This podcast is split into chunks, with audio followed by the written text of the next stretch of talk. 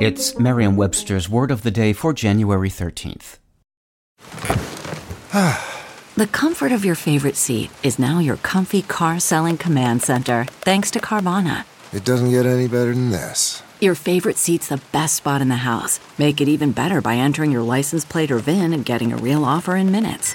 There really is no place like home. And speaking of home, Carvana will pick up your car from yours after you finalize your offer. Visit Carvana.com or download the app and sell your car from your comfy place. Today's word is gargoyle, spelled G A R G O Y L E. Gargoyle is a noun. A gargoyle is a strange or grotesque human or animal figure that sticks out from the roof of a building, such as a church, and is used to cause rainwater to flow away from the building's sides. Here's the word used in a sentence from Den of Geek by Gavin Jasper.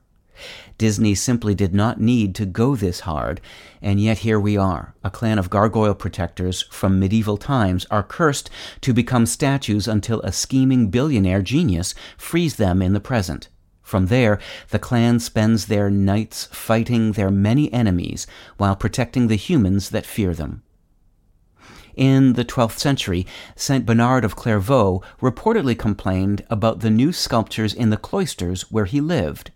Surely he is quoted as saying, If we do not blush for such absurdities, we should at least regret what we have spent on them. St. Bernard was apparently provoked by the grotesque figures designed to drain rainwater from buildings. By the 13th century, those figures were being called gargoyles, a name that came to Middle English from the old French word gargoule. The stone beasts likely earned that name because of the water that gurgled out of their throats and mouths. The word gargoule is of imitative origin. With your word of the day, I'm Peter Sokolowski. Visit Merriam-Webster.com today for definitions, wordplay, and trending word lookups.